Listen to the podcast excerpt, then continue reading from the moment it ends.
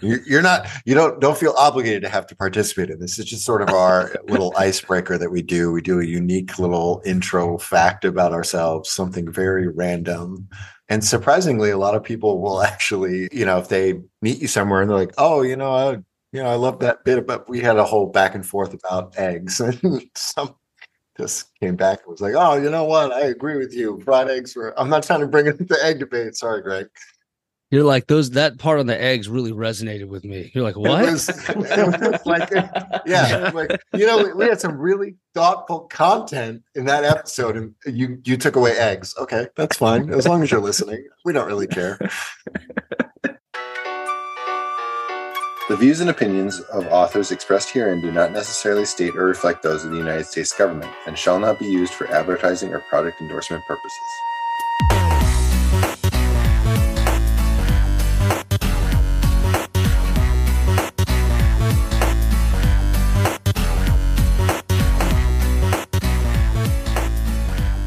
All right, welcome everyone to another episode of the Seat 41A podcast. I'm Chris, and my hosts are. Hi, I'm Greg Taylor, and the first CD I ever bought was the Black Album by Metallica. Heck yeah. And I'm Manoj Rima, and the first CD I ever bought was Alien Ant Farm. Oh, another another classic. and I'm Chris, and the first CD I ever bought was the greatest hits by the Doors. Okay, okay. You either so, have really polished taste or you're really old. I'm not sure which one. a little bit of both. So I don't know how to recover from that. I'm already having a midlife crisis. It's hitting me with the age stuff already. Uh, well, I was going to introduce our guest for this episode, but I think we're going to just kick him off. Or no, I'm just kidding. No, we're really, really excited for this special episode. Uh, we have a, a, special guest joining us here today for, for this episode. We have Josh White from the HeroFront podcast. If you don't know Josh and haven't heard of the HeroFront podcast, we highly recommend you check it out. We'll make sure we share some links, uh, but we're just excited to have, have you on, Josh. So uh, thanks for joining us. Thanks for coming on and, and being our guest here and allowing us the opportunity to, to have this, have this uh, discussion. So what What about you, Josh? What was the first uh, album or uh, piece of music that you bought on CD? First CD I ever owned was Rage Against the Machine. Oh, nice! Wow. Okay, yeah. that's good. okay. That's, that's, a good. good that's a good one. That is a good that, one. And that CD changed my life. I mean, he's so angry, and it's just. I was into skateboarding then. You know, I had a bowl cut you know that whole I don't think I, I, don't think you can say anything about my age then because I think we might be about just about the same age. Then. It's lining up. Yeah, yeah, Well, I said 100%. refined taste or old, right? yes, okay. he did. So he did. I did give options. Yeah, well, he gave you an out. yeah, thank you. I've definitely been called worse, but I probably identify as both of those things. yeah, so uh, so like I said, Josh, you're the host of the HeroFront podcast. We're all very big fans of of the work that you're doing and it's always we love that you're also a medic as well. And so we love to see folks from the, the medical community out there uh, spotlighting a lot of the hard work that our that our medics are doing. Uh, but why don't you just tell us a little bit about the HeroFront podcast? Tell us a little bit about who you are a little bit you know if you want to share some career highlights or anything of that nature you know whatever it is you feel like sharing the mic is yours. Awesome. So josh white grew up in waldorf maryland. I'm fourth generation air force and I got I grew up with five sisters. I think that's why I'm such a good storyteller because they always made me explain every detail. And so yeah, I grew up in Waldorf, Maryland, primarily lived a little bit on Andrews. Um, but seeing my dad, you know, he had to wear blues every day, by the way. I don't know if I think back in the day, you know, office personnel, that was just all that was their uniform.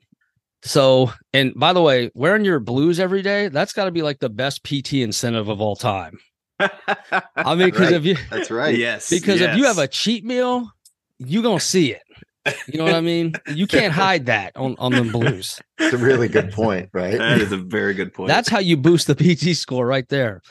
But yeah, so I I always wanted to join the Air Force. It was just, you know, my dad switched to the active guard, and there's a really big guard center on Andrews, and my I had aunts and uncles that worked there. An aunt who was a colonel, she was married to my uncle who was a chief uh, my dad was prior enlisted. He ended up being a retiring as a major.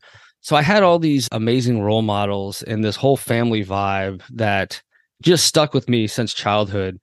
Um, and then my grandfather was one. My great grandfather was an airman, uh, part of the Army Air Corps, which I have his autobiography that I need to get published. Talks about like Hap Arnold and all these stories with those generals back then that may not be anywhere but in this book.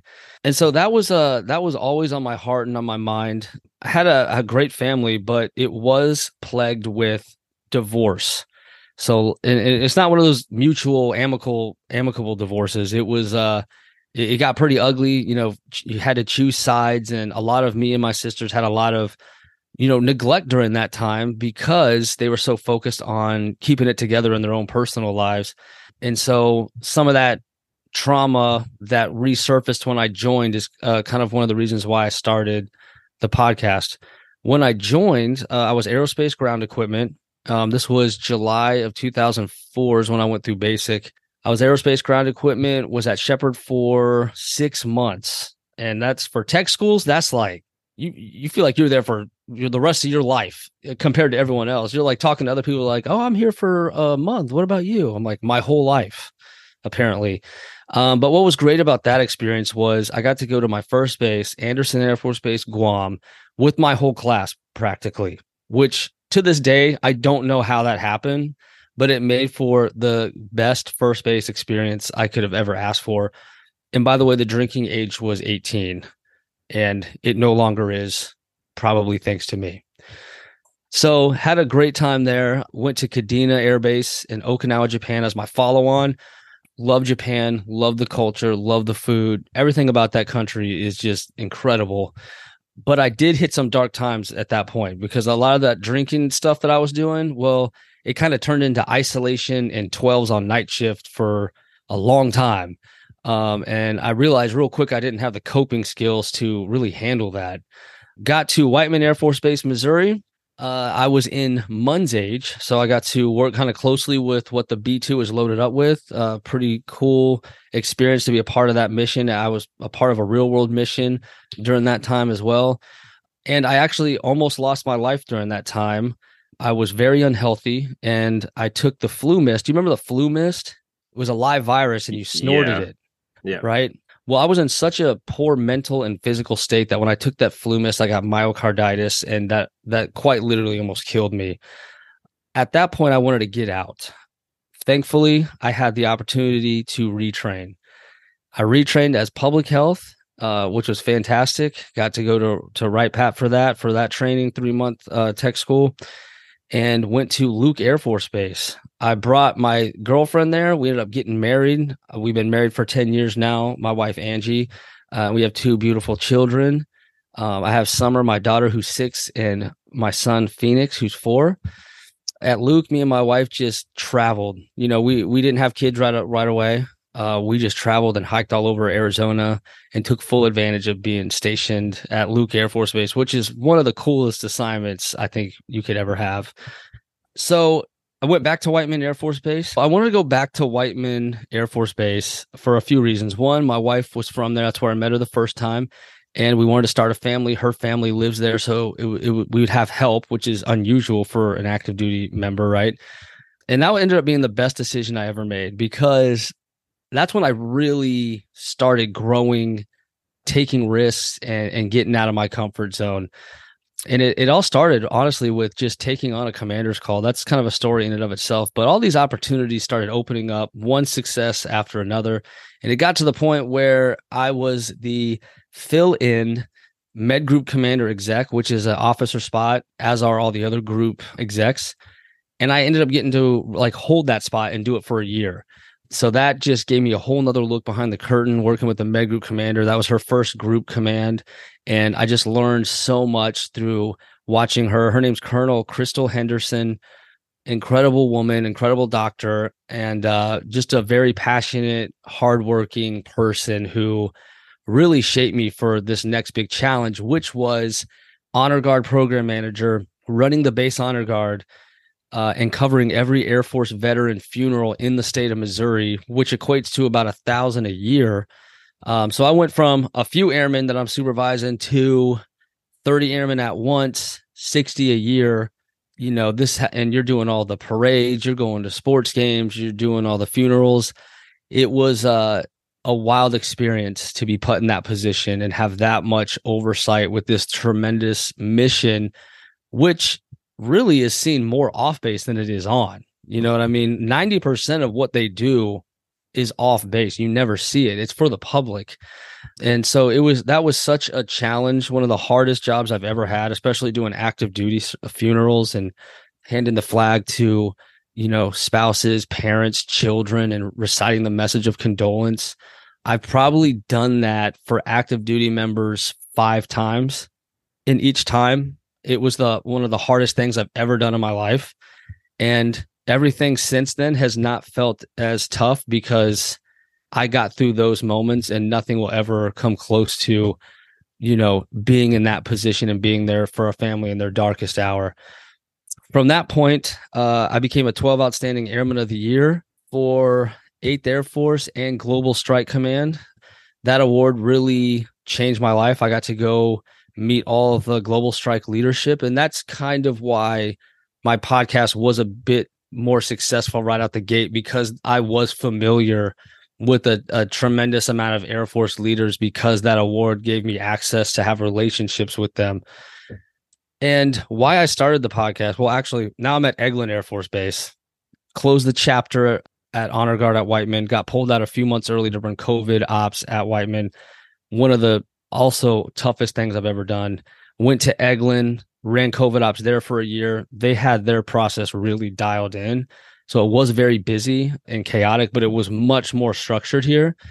Um, and now I'm back into public health. Um, how I started the podcast, I've been doing it for three years. And that experience in Honor Guard really taught me something. There's two different fronts when you take over an organization there's the public opinion of that organization, and there's your actual true skill level. And I think both of those really factor into each other. I had a terrible team at the gate, uh, a bunch of really salty airmen that I could not shape. It was they were already kind of on this bad path, and so I asked for uh, a clean slate. I got a brand new team, had the most creative control I've ever had, to the point where I learned more by being by being given that creative control than any other experience I've ever had as an airman. You know, being put in charge of that program and saying, we trust you, we're going to empower you with these decisions. Just let us know and we'll give you the green light. That that approach changed my whole life because it, it really unlocked my potential. And i remember thinking why is this happening now? Shouldn't why do i feel like this now? I've been in it for a long time. Like we should do that more often i had a i was struggling to get the really high quality airmen and that's because the opinion of the base on the program was so poor and those two things kind of spiraled it out of control right you you actually are doing horrible so the opinion goes down and they played off each other. And I was like, how can I change their mind? Right. We got a whole new team here. And I started highlighting these airmen on social media, I started learning their story. I started interviewing them, started taking pictures of them in their in their ceremonials, and their family was sharing it. Their supervisors were sharing it. Now there's no guessing at what's my airman doing in honor guard? Probably nothing. They don't do anything over there. Now there's I've taken the guesswork out and they're seeing their airmen, they're proud of them we ended up, you know, being the top honor guard of the year. It, was just the most successful, empowering, incredible year of my career and one of my entire life. And I never forgot how powerful it was sharing those stories uh, and highlighting those airmen because awards just aren't frequent enough. You know, once a quarter, once a year, it's just not enough. Um, and to for these airmen to be doing funerals day in and day out, I needed to find something else. And when I highlighted them, I realized we were creating joy and highlighting these stories from practically nothing. Right, all it took was my time, and yet I would I would argue that the happiness factor, how proud they were of themselves, is equal to and on par with winning an award. Because they're still getting you know people to be proud of them. They're still being sent all this love and admiration for who they are as an airman and that always stuck with me how we can essentially create that joy from just simply honoring that person and sharing what their strengths are and what they bring to the team when i got to eglin i had a, a tough time integrating from the scope, uh, the excitement, and the purpose of Honor Guard back to being in charge of like Excels and PowerPoints and stuff. I really struggle with that part, that transition. A lot of people do that are in special duty since I've spoken to a lot of them. And I thought, you know, how do I get that part that I feel like I'm missing back? How do I get that back? I, I know it's needed. I know it's helpful. How do I bring it back? That's when I came up with the idea of a podcast, something that I could own, something that I would have creative control over, and something that I know people would really appreciate since I had such an incredible experience running something similar with that Honor Guard Facebook page. And so I, I did, I full sent it. I got, I got the name locked in, uh, got the website, just little by little, I built it up. And then I finally had my first guest, which was my dad. That was my first guest. So that was really special episode. Uh, and that was three years ago. The name HeroFront, it's named after Honor Guard because Honor Guard are the heroes at the front of every ceremony and parade. They're always in the front carrying um, the flags. Even my logo, the HeroFront logo, is a play off the Hap Arnold on their ceremonial caps. Um, and then, kind of spiritually, what it means is we all have uh, an inner hero. We all have something to bring to the table. We sometimes we struggle with bringing that out though to the front of our life, right? So I truly believe everyone has it in them to be great unfortunately we don't always make it right some people die of, of overdose of obesity of ending their life right they couldn't find the hero and bring it to the front but i sincerely believe uh, through meaningful conversation transparency and building trust you know we can i want to help find that inner hero in everyone i talk to and anyone who listens to help them bring that to the front of their life so they can start feeling like they're not alone there's other people out there like them and kind of be given the roadmap on how that person got out of a tough situation.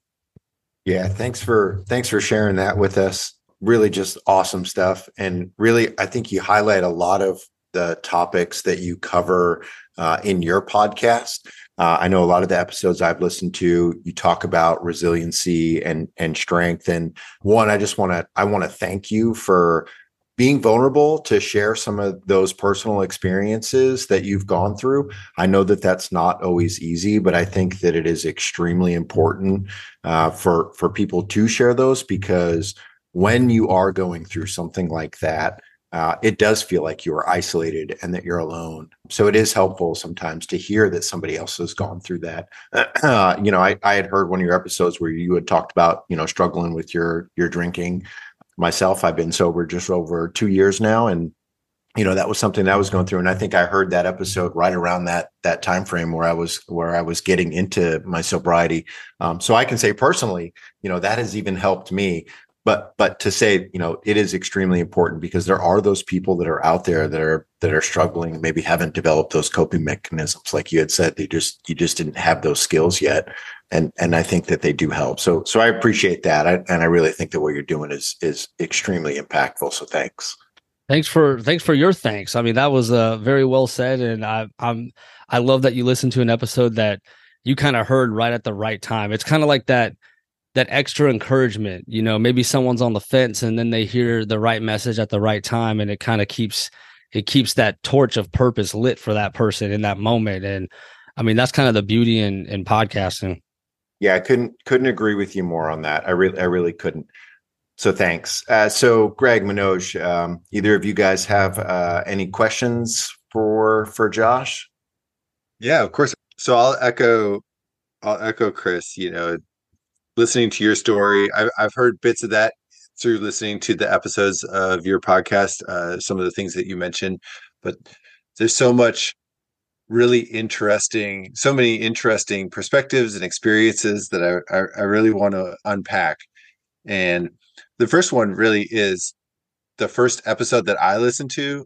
So when I pick up a new podcast, I usually go to episode one and start from the start from scratch. And I remember your first interview with your dad, and in the moment, you know, I well, I had some feel. I definitely have some feelings uh, about that, and just you know, kind of the way in which your relationship with your dad and and my relationship with my dad were were similar. But the first question I want to ask you is is why why was he your first interview? So there's a few reasons. One, I needed a trial run, right? I simply needed to know if the setup worked. And if I record it, does it get saved? How does it sound? I didn't want to, I wanted someone I trust and that has patience with me. Where if I was like, hey, that was a wash, it sounded terrible, or it didn't, it didn't save, sorry. And they wouldn't be like, what the hell? You wasted my time. You know, my dad be like, cool, we had a good talk. Oh, well, move on. You know, so that's one reason. And I've noticed a lot of people's first guests are something similar to that, by the way. But another big reason is I feel like podcasters are historians in a way because you're capturing someone's perspective that you know they've maybe never shared with anyone before and they were going to take that lesson to their grave but now it's saved forever and i really wanted to honor my dad and get to know him in a different way by asking because we talked about like mental health and some tough questions. It wasn't all just like the wins in our life you know? Um, so I really wanted to honor him, to get to know him in a different way than I already did, and just share that special moment with him where, you know, his son is an adult in the Air Force now, and just how far we've come, you know, father and son, him being the primary person that raised me. I just needed, I just really wanted to have that special moment saved forever and, and to make sure I, I caught some stories and perspectives that I may want to listen to 20, 30 years from now. It's fascinating the time capsule thought because it's true and these digital files you know are are forever or have the potential to be forever and you know who knows where we'll be a couple decades from now and and what we'll want we'll want to look back on. I i really noted and made a note to myself when you were coming on uh, just to mention how the with that interview, the like the level of caring that the two of you have for each other uh, really came through there, and and just you know kind of made me like uh, my my dad has passed, but maybe in the moment like uh, really want to call him. yeah, and and so it was uh it was cool uh and it was it was a great interview and a great way to start you know really build up momentum so it, it came off to me and i think if I was, I mean, we our first guest uh, wasn't on our first episode, so we we were bouncing these things off of each other uh, first, which you know, having uh, three three hosts, I guess, g- gives us the opportunity to do that versus flying solo. It was a great episode though, and I think if I was going solo and doing my own thing, I would have wanted to interview my dad too. Greg, I think that's uh I mean, wow, what a what a powerful story you have just with yeah, I wasn't expecting that. You know, um, you know, sorry for your loss, first of all. Um, and thank you for sharing that. I can tell you sincerely love and care about your dad and, and you really felt that in my conversation. And I've never had anyone tell me that before. So, you know, thank you for sharing that with me. Seriously. Yeah, no worries. No worries. Manoj, you got a question? I can't follow that. Like, come on. Like, what am I supposed to do? He's like, "Who's your favorite Pokemon?" I don't. yeah, right. I know. It's okay, Mewtwo. Oh, I'll ask, Let me scroll. I'll ask another one. I'll well, no, no, I can, maybe, I, I, maybe less emotional. It's not a question. It's just more of a comment about Josh. Josh's point about podcasters being historians. I, I really like what when you said that, and I know Greg, you kind of said this a few times in some of the conversations that we've had uh, more offline um, just about like the direction of where we think the podcast is going or maybe why we're doing it. It's really just kind of this snapshot in time, really. Um, and especially for us being, you know, maybe a little more specific to our AFSC, but um, I, I, really liked that that perspective of this being sort of a historical record of sorts, which is almost comical in a way as well because of some of the things that we've we've had conversations about. But sorry, it was just more of a comment. Well, that was definitely what how I feel about the deployment interviews that we've mm-hmm. done in the yeah. past, and that you know I want to get back yeah, to absolutely. again here soon with another set of those, which was, you know, Josh. I don't know if you had had a chance to listen to any of that content, but really we're taking MSC officers that had deployed within the last few years and kind of just, hey, what was that experience? How did you prepare?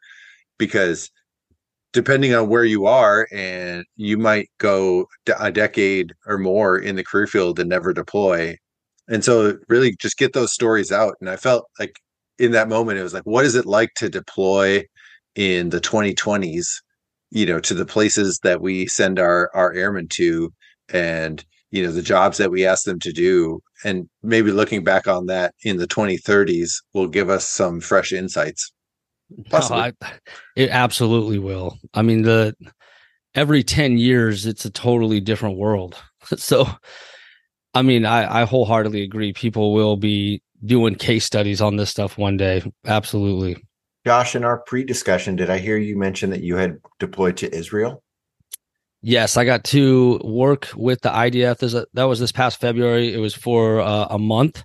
So it wasn't like a super long thing. It was a, a turn and burn in a sense. But I got to go to Israel in February. Um, I got to basically, I was not public health. I was a T Triple C and EMEDS medic. I was a medic.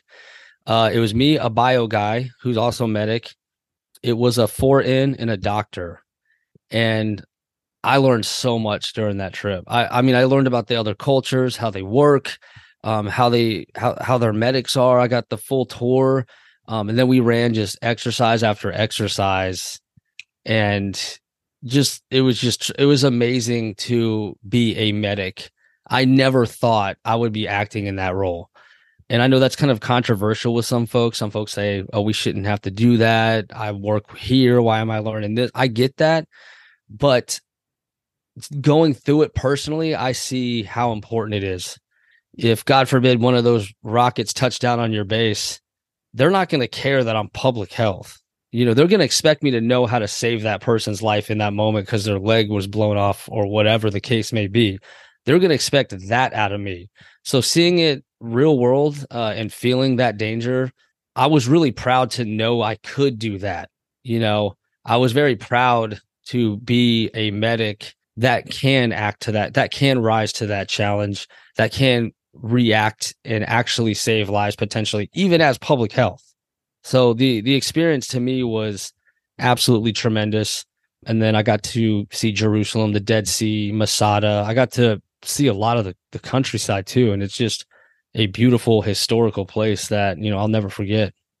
I'll jump in and just say, uh, before I ask my uh, question, uh, when you were talking about your honor guard experience, it really hit home with me too, because I'll be honest, I've been in for just about eight and a half years now, and I didn't know much about honor guard and you know I see them at uh, wing change of command ceremonies and other events, uh, quarterly awards, whatever.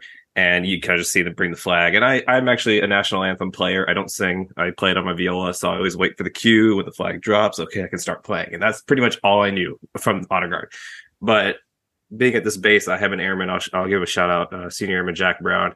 He's part of our wing honor guard, and he's done so many things that I've since he's in my flight, I get to talk to him. He tells me, "Hey, sir, I gotta uh, leave this afternoon for this, for this, for this," and I'm like, "Wow, y'all, y'all do so much." And he actually uh, won third quarter honor guardman of the honor guardman of the quarter uh, just yesterday. Uh, so oh, wow. very proud of him for that too. And he, I went to his honor guard graduation, which I'd never been to, and I saw all the stuff they were doing with the the rifles and everything. I was just like, I've been in the dark for sure with this group. This is amazing. So hearing all that and your experience really put that together for me and what he's doing, not even just on our base, but all over the state pretty much. He's been going a lot of yeah. TDYs for all these different ceremonies. So it's it's it's definitely eye opening. I'm very proud of him. And for everyone that's been doing that stuff, it's it's really uh, a cool moment to be part of and see. They definitely um, come back really, really polished. I mean, they gotta mm-hmm. they take care of themselves. They have a lot to care equipment, there's a lot of moving parts. Even when you get there early, you map out the path you're going to walk. You don't want to trip over a headstone. There's a lot of mm-hmm. thinking on your feet. There's a lot of changes at the last minute. Just the skills they learn is uh, invaluable. Is invaluable. Mm-hmm. Absolutely, it's definitely a sight to see to watch them work whenever they they're doing their thing. So, my question: you, have been around for a minute, and you've talked to a lot of great people and a lot of great leaders, and you're a leader yourself as well. So, I just want to know is there anyone you've talked to or anyone that you haven't talked to yet that you would like to you you kind of emulate their leadership styles? Or anyone out there that uh, that you look up to that you're like I want to be like that oh my, my, goodness. my airmen and my my troops yeah. Wow that is a tough one. You got me one to like i'm just like going through a catalog of of people uh in my mind there's so many first of all mm-hmm. like I, I i every talk I've ever had, I leave with something different or new. But I, I guess the person that I would like to give a shout out to, in a sense, is uh, Major Kate Hewlett. So I did a three part episode series with her, who is at Hurlburt. I'm at Eglin down the road, and meeting her basically like changed my whole life. Like it's crazy how like one person could have that much of an impact, but she's just a, a straight up warrior. Like just her story. I, I encourage anyone to listen to the three part story, which we recorded in one sitting. I think it was like five hours straight. I mean, this is it was a lot. Wow. Yeah. It was a lot, but like that's how amazing her story is. She has MS. Um, she was a navigator. She was a pilot. Um, you know, the having that MS diagnosis, but she's still active duty. She wouldn't even take that as like a, a means of getting like separated or something. Um, her her woman's rights stuff that she set up and, and had a hand in, like Dagger Athena, and like just if you hear at like a conference that empowers women in the military, I guarantee you she had a hand in it. But the lives that she has changed, she's the, like the the level she'll go out of her way to improve someone's life and no one will know about it is unreal. Like just how selfless she is and how much she cares about people. I want to emulate that.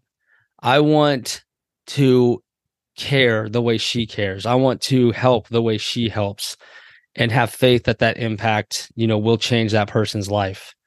Um, because I've seen her do it time and time again, and she's also done it for me. Um, so I guess the the trait that I would take from her is she doesn't quit even when faced with so many tremendous obstacles that would break somebody. She does not quit. She uses her trauma and turns it into triumph and stories and inspiration. She's found a way to make that help people. And the third thing I take from her is how deeply she cares about people and the actions she follows through with to truly change that person's life. And no one even knows about it. She's not getting kudos, she's not getting some award. She's literally doing it because she just cares that much. Wow, yeah. Thanks, thanks for sharing that. I, am I'm, I'm definitely going to go uh, look for that three parter episode and, and definitely give that a listen. And I have to agree. There's I, I kind of uh, try to emulate some of those attributes as well. Just you know, it's our it's one of our uh, uh, oh my god oh core values uh, you know service before self. It's just the first thing. And, and, i definitely yes i know.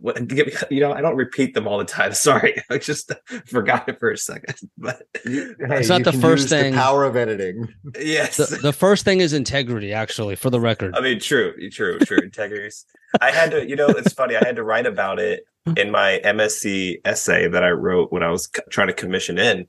And uh, you know when i was writing about that part I, I felt like I was pretty fortunate to have a lot of examples there because I've always I've always put everybody else before myself. I always if it if it means me getting hurt or me uh, even taking fault, taking a step back, uh, detriment, I'll be like, if it helps somebody else, absolutely, I'm going to do it. Like that's just and that's how my parents raised me, I guess, and I, I love them to death for having raised me like that. Just always putting other people before yourself because seeing the smile and the joy and the success on that person's face definitely brings me uh, joy and um, some self gratitude that I can be like, yes, I helped with that. I'm really happy I made that person's even their day, their life, their week, whatever. If I open the door for them and they're just like, people open doors still, yeah, I'm I'm, I'm that person. I'm gonna open the door for you still. And so if they get a little joy out of that, I I'm ecstatic.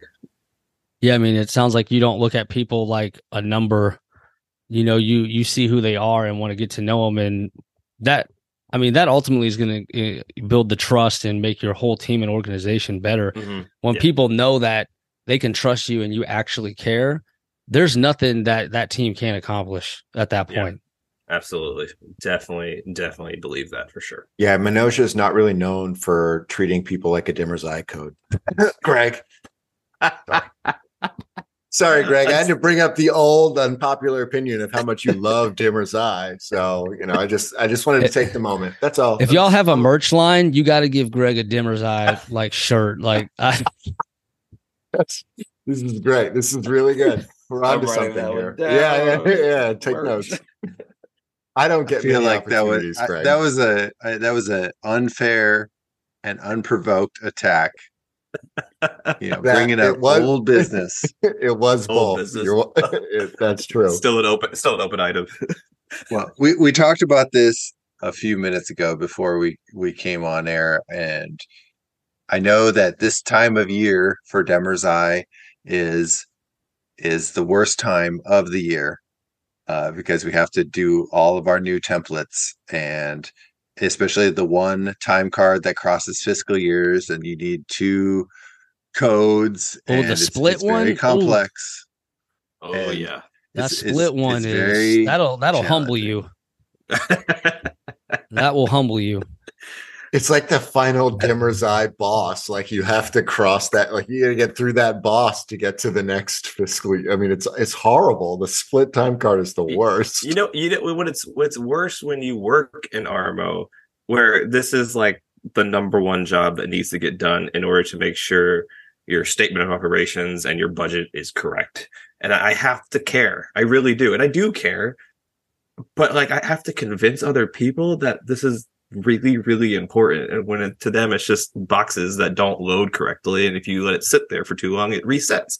And you're like, dang it. And so like I have to tell somebody like, no, this is super important. Please do it, and please do it on time. And so I've actually, I don't know, I don't know if I told you guys, but I I have a I made a DMHRSi trophy that I give out every two weeks now to the flight that not only submits but approves all their stuff in, on time or ahead of schedule.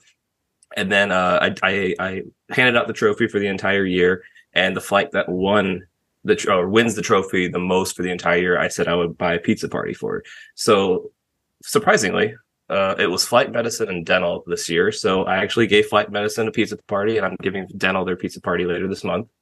And I'm I'm holding true. Like this, hey, this is what motivates people. And I an- I, I raised the ante for next year. I said I'll do a Chick Fil A party, and everyone was like, "We just had a Chick Fil A open up like a month ago, so everyone's really excited about it." So I said I'll do a Chick Fil A party for the next flight that wins the DMHRSi Trophy the most over the next fiscal year.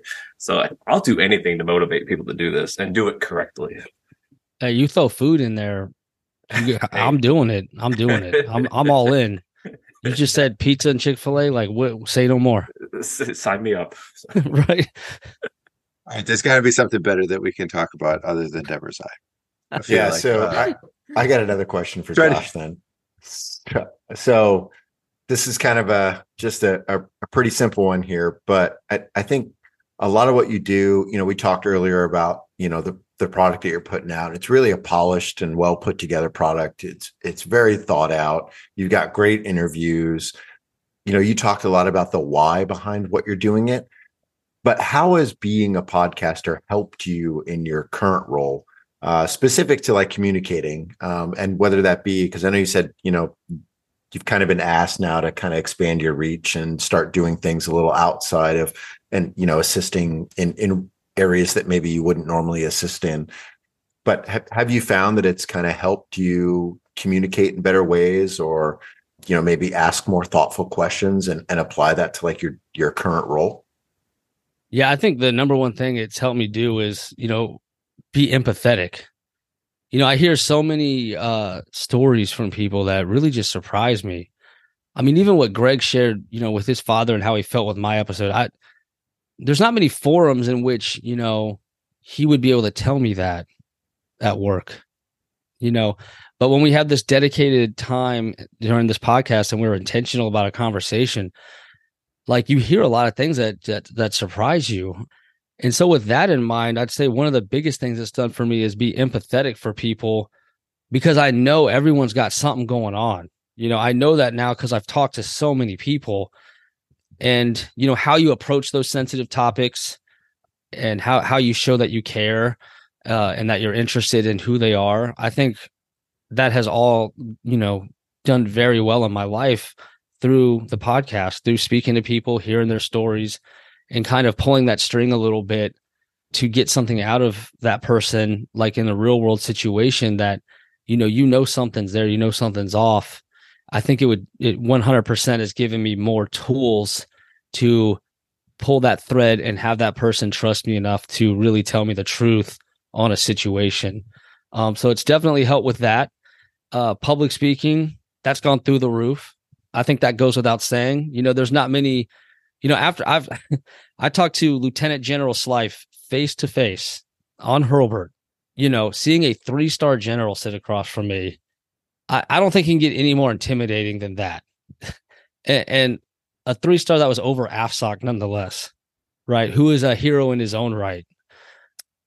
You know, a- after that, I feel like I could do just about any talk because that one was probably the one that really had my nerves going because I know how important this person is, um, how many people are going to tune into that because of who he is. But I gotta, I gotta really tell him thank you for doing that. Um, now there's thousands of people out there, you know, who know his character. I mean, I'd say more than thousands, tens of thousands who know his character. They, they, they know his, his flaws that he talks about, things he's working on and kind of where he's going in his mind and in his vision. And I, it wasn't just me getting to hear that, you know, it was everybody getting to hear that. And he could be the next vice chief of staff of the Air Force. And now we're familiar with him on a level that otherwise wouldn't have existed had that conversation not happened. And since then, I've noticed my nerves have been a lot more calm because if you can get through that, you know, there's just certain things in life and in podcasting where it really does start to improve like your nerves when speaking, right? It re- you you kind of can go to that place and start speaking and kind of block out all that anxiety from the folks watching you. I had to tell a safety story not too long ago about how me as a public health airman used T triple C skills and EMED skills and all that extra medic stuff to help save a two year old little girl's life when everyone was screaming and panicking, you know, as she was like choking essentially. Um, and how I, you know, had to act in that moment and how that felt. I was able to really articulate that in, in a very well manner to all of the med group leadership in a really special and impactful way because I know how to convey that story. I know how to paint that picture. You know what I mean? And I, I'm convinced at this point that words are the most powerful tool that we have. I mean, words can start wars. Words can incite love and and inspiration. Like there's that, that's such a valuable tool um, that I'm very thankful that I've really honed that craft. It, it is it's it's been tremendous with just my interpersonal communication, and it's opened a lot of doors for helping around base now. Now I'm now I'm interviewing LRS. I'm interviewing security forces. Um, I'm doing all these retirements and interviewing their families and creating these really special moments because I know how to not only capture it but how to present it as well. Yeah, thanks for sharing that. I I think um, I think Greg and Manoj would agree with me that the power of empathy is extremely important, and I'm I'm really glad that you touched on that topic. Uh, but then also just you know the strength in communication and how important words are, how much they really do matter in you know just shaping the direction of things overall. So yeah, thanks for thanks for sharing that. Absolutely. So, which uh, with all these interviews, can you you don't have to name names, but can you think on like the most difficult one that you had to do, or you prepared for, or the actual conversation itself? Definitely. There's there the most difficult one um was senior master sergeant retired Tawanda Griffin Greer, who was the first sergeant who saw the active shooter situation unfold in front of her, in which her commander was shot and killed by a disgruntled airman. It's not often someone's that close to the active shooter situation and survives to tell the story. That's kind of a very rare thing. And I, w- I was very nervous about I, I, that's a hard thing for anyone to hear. But, you know, I think the thing that I left with that conversation is it really made her feel better that people care enough to hear her side of the story. Like that was so healing for her. Um, because for a time there, she was kind of shunned. Oh, you're a first sergeant. Why didn't you jump in front of him? Why didn't you punch him? Why all this she had all this criticism. And I remember hearing about that criticism because I remember hearing about that situation, you know, and how, oh, that shirt isn't a real shirt because they didn't do this or that. And, you know, what a horrible thing to say to someone who just got put in the, the most terrible situation imaginable and now is getting criticized for it. I mean, it's just, it was just absolutely brutal. To hear that and to re- actually remember hearing those conversations at my own base that one had me very nervous because I, it, it is hard to hear right? Like you're almost afraid to ask certain things because you're afraid of like of, of how hard that is going to be for you to absorb right? But i gotta say I'm, I'm very thankful that she came on. I'm glad that i did it because that is such a unique perspective we all need to hear and for her personally, I felt like it was a way to, you know, give her some love, right? Like to kind of correct the wrongs that she was faced with with the backlash of that. I, I really liked that we I was able to help her heal in that. It didn't go the way that I thought you were going to answer that question, but I'm really glad to hear that story. Eh, I mean, it's it's it is tough to you know voluntarily put yourself in a situation where you know people are going through really difficult emotions mm-hmm. and and i imagine that the honor guard experience that you touched on earlier really helped prepare you for that in that you know you have a job to do that Absolutely. regardless of how terrible you know the other person that you're working with feels in the moment like you have to do your your job and you know able to it's not so much compartmentalizing, but you know, being like that strong support maybe there for them in and maybe that's exactly what they need in that moment. Absolutely. And one other quick one I'll throw at you was uh, Corey Etchberger. His dad is a Medal of Honor recipient, Chief Etchberger, who it's a very long story, but I highly recommend you. If you don't have a lot of time, there's a Medal of Honor series on Netflix where you can see like this whole story of this amazing guy who was on this top secret mission posing as a civilian with the first stages ever in the Vietnam War of guided missile attacks. He was the on the forefront of that technology in a location that was illegal for Americans to be be in, hence why he was in civilian clothes. And you know, he he died saving his team. He fought against the Viet Cong like all night they're throwing grenades at him. He stayed up all night to throw them back. could you imagine having to stay up all night so that you could grab grenades and throw them back at the enemy? And this is like a calm guy, right? Like, and he just he just went to the next level to stay, save his team. And on the helicopter ride out, a stray bullet hit it, hit under the helicopter, hit his artery, and he died.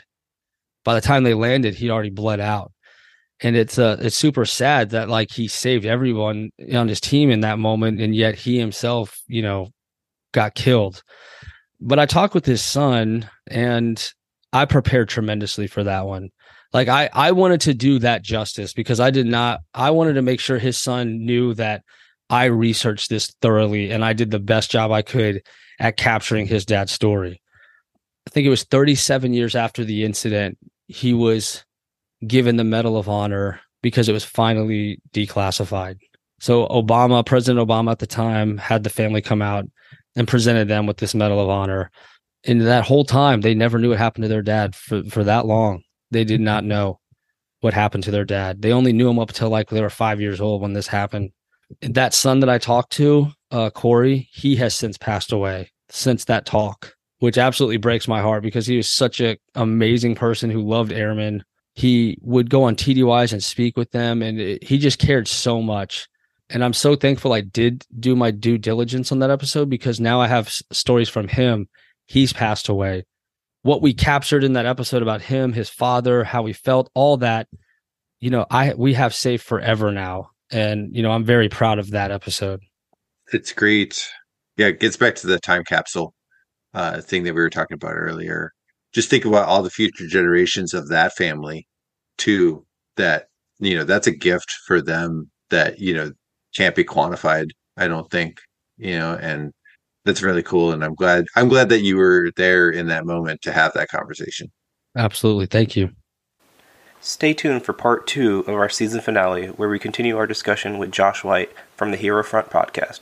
And as always from all of us here to all of you out there have a great day Seat41A is an independent company and produced by Seat41A Media. Digital media support and creative director Manoj Rima, marketing and IT Christopher Foote, and director and outreach Greg Taylor.